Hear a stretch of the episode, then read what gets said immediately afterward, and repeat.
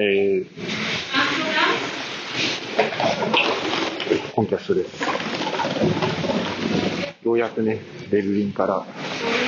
旅立つことができそうで、今は搭乗を待ってる。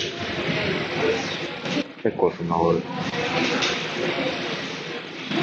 もう飛行機がついてて、えー、これから搭乗するというところなんだけど、最初アムステルダムに行くのか、本当はパリを経由して、そこから羽田に行く予定だったんだけど、なんかそれが、アムステルダムに行って、そこから大阪に行って、大阪から羽田に行くっていうなんか、えー、飛行機が1個増えたんだけど、まあ、ひとまず日本には行けそうで、えー、まあ、あとはね、行機に身を委ねるだけ、みたいな状況になったんで、うん、まあ、一安心かな。なんか朝起きたら、あなたのフライトはキャンセルされました。え、東京行きのフライトはキャンセルされて、代わりに大阪まで行きますみたいな、あのメッセージが来てて、いやいや、大阪だったら俺自主隔離できないから、困るんだけどと思ってたんだけど、ちゃんとね、メール、それは SMS で来てたんだけど、メールの方見たら、ちゃんと、その東京行きのやつも、フライト取ってくれてて、まあちょっと朝バタバタしたんだけど、まあ、なんだかんだで、うまいこと言ってますね。で今日は、それと全く関係ない話で、えーまあ、オンラインサロンとか、そのオンラインコミュニティに関することなんだけど、オンラインコミュニティみんな Facebook でやりすぎ問題っていうのがあって、あのね、まあ、オンラインコミュニティ的なやつに俺多分、まあ、2個3個ぐらい入ってる、入ってるのかな。で、えそこにね、そこでみんな、あの、Facebook を使ってるんだけど、まあ、これ、Facebook 使うことによって、なんだろう、自分のその友達と、本当に自分が知ってる人の投稿を見たいんだけど、なんか自分の通知欄がそのグループのオンラインコミュニティの通知で埋まっちゃうみたいなことがあって、なんか、そうするとね、なんかそれぞれのコミュニティに対しての、なんか参加度みたいなのもすごい下がっていっちゃうなっていうのがあって、うん、かなんかその、これからオンラインコミュニティを作ろうと思っている人は、あんまり Facebook したいにはしない方がいいんじゃないのかなとはまあ思うところもあって、でちょっと、まあ、自分の知り合いでオンラインコミュニティやってる人もいるんで、ちょっとそういう話も今後していきたいなと思うんだけど、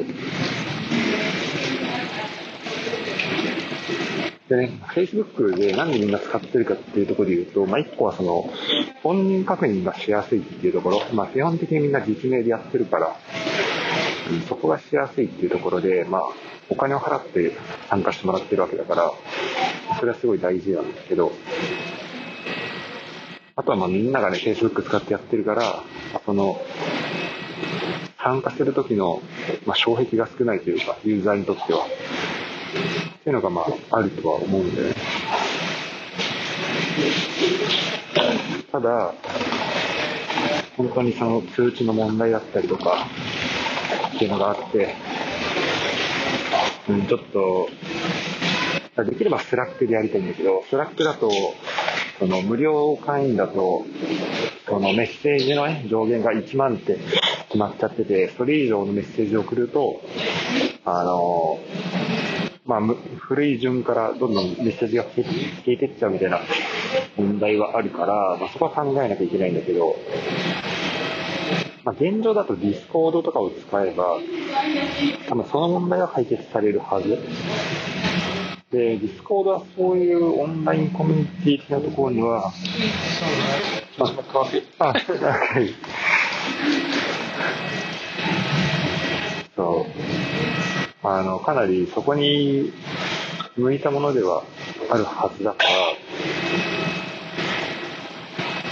結構、オンラインコミュニティ使う人は、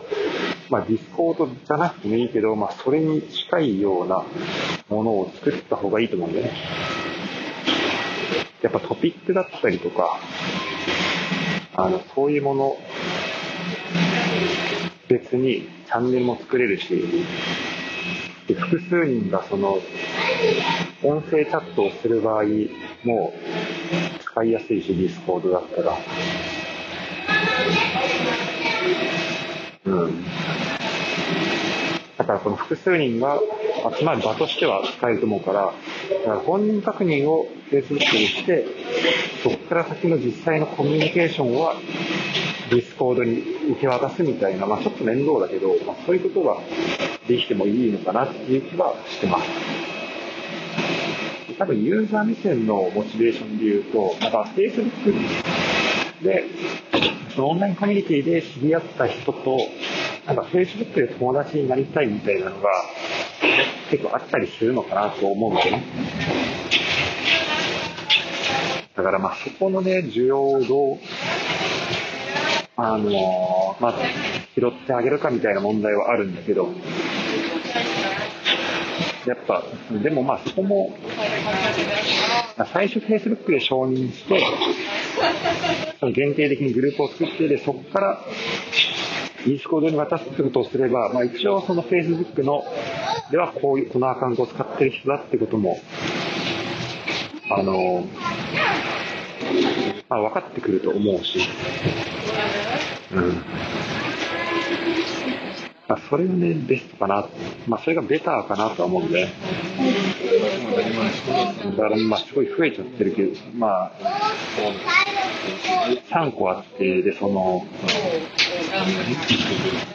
まあ、ものによって、コミュニティによっては、なんかそこからさらに、その、オンラインサロンの中でちっちゃいもうサブグループみたいなのを作ってみたいになると、もうグループの数が尋常じゃなくなるんで、でそれって管理してる側も結構大変だと思うし、なのだからそこのコストを下げるっていう意味では、うん、それって、まあ本当スケールしないよね。だから、そういう意味では、ちょっと使うものは変えていった方がいいなとは思うんだけど、まあ、大きさにもよるし、そんな、そんな大きくないコミュニティだったら、まあ別にそれ、まあちっちゃい、なんだろう、まあスケールとか特に考えないのであれば、まあ Facebook が一番馴染みあるだろうし、いいな、いいのかもしれないけど、まあその馴染みっていうのはね、多分この Facebook で登録するみたいな多分ここ1、2年ぐらいの流れだと思うし、それはまあいくらでも変えれるものなはずだから、うん。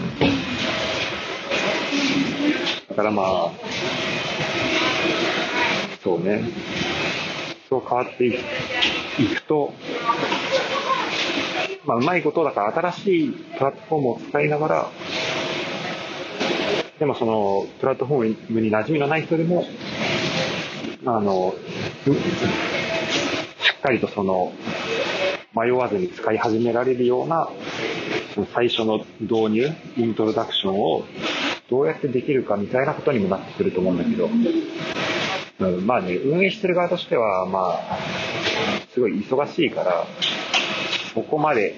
そこにね、だから新しいものを試してみるっていう余裕がないってこともまああるのかもしれないけど、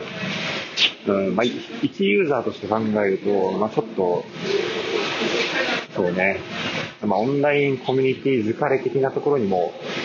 つながりかねないので、で実際、もうかなり通知はスルーしちゃってる。部分もあるんだけど、あるし、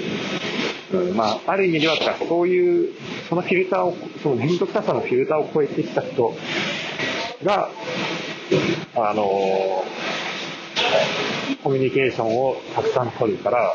ま、そういう選別になってるかもしれないけど、まあ、その選別っているのかなみたいなこともあるし、まあ、変わっていくといいけどね。という、えー、話でした。オンラインコミュニティ運営する人だったり参加するって時はちょっとその辺をね気にしてみると面白いかもしれないです。それではまた。